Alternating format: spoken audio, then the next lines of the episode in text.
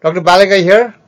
I have another terrific God Knowledge Doc podcast for physicians and advanced practice providers, including uh, physician assistants and nurse practitioners. You should find this podcast very useful in your practice. My disclosures are uh, I have a podcast called God Knowledge Doc. Uh, many of the podcasts are on cardio oncology, and I'm a, one of the editors for the International Cardio Oncology Society Board Review man- Manual. This podcast is on protein kinase inhibitors, ribociclib and palbociclib, and the cardiotoxicity associated with them. I recently had a patient referred. She was a 78 year old female who was referred for possible AV block and EKG. The patient is on ribociclib for metastatic breast cancer. After going through her chart, I found she had, she had been on palbociclib for a month and two months of ribociclib. I had another patient who had metastatic breast cancer and, after, and was referred to me because her, her LV strain uh, was decreased and she was referred because she was in HER2 therapy but after reviewing her chart, she was also on uh, ribociclib for metastatic uh, breast cancer. So, I'd like to bring to your attention two recent reports. Uh, one from uh, Canada, which, uh, which reported um, development of cardiomyopathy after therapy with ribociclib followed by palbociclib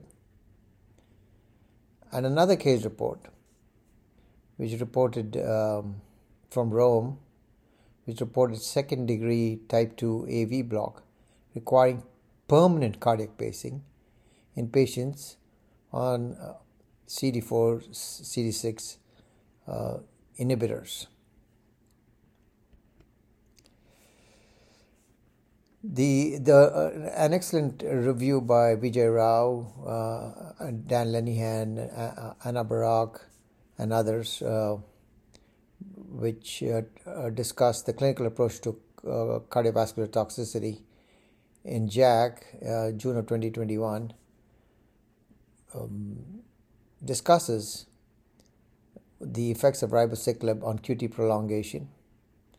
And as per FDA, the review recommends EKG at baseline and approximately day 14 of the first cycle, then at the beginning of the second cycle of ribociclib. It then say, goes on to say that after 14 days, as clearly, clinically indicated in those at risk for QT prolongation. A recent uh, AHA scientific statement on cardio-oncology drug interactions, mm, authored by uh, Beavers et al. and senior author is Dr. Susan Dent, discusses ribociclib, which has been approved for uh, hormone receptor positive HER2 negative breast cancer in combination with endocrine therapy and has been associated with increased QTC prolongation. The US FDA approval was contingent on close cardiac monitoring with 12 lead EKGs before initiation of treatment at the middle of the first cycle, day 15, and before the start of cycle 2. They also go on to say that ribociclib should be taken in the morning to reduce the risk of QTC prolongation. The uh, um, NIH database emphasizes the importance of monitoring serum electrolytes, including potassium, calcium, phosphorus, and magnesium, prior to initiation of therapy at the beginning of the first six cycles and as clinically indicated. Clearly, all these any abnormalities of these electrolytes need to be corrected. They recommend avoid using ribociclib in patients who have are at significant risk of developing QT prolongation, including patients with long QT uncontrolled or significant cardiac disease, including recent myocardial infarction, congestive heart failure, unstable angina, and bradyarrhythmias, and electrolyte abnormalities.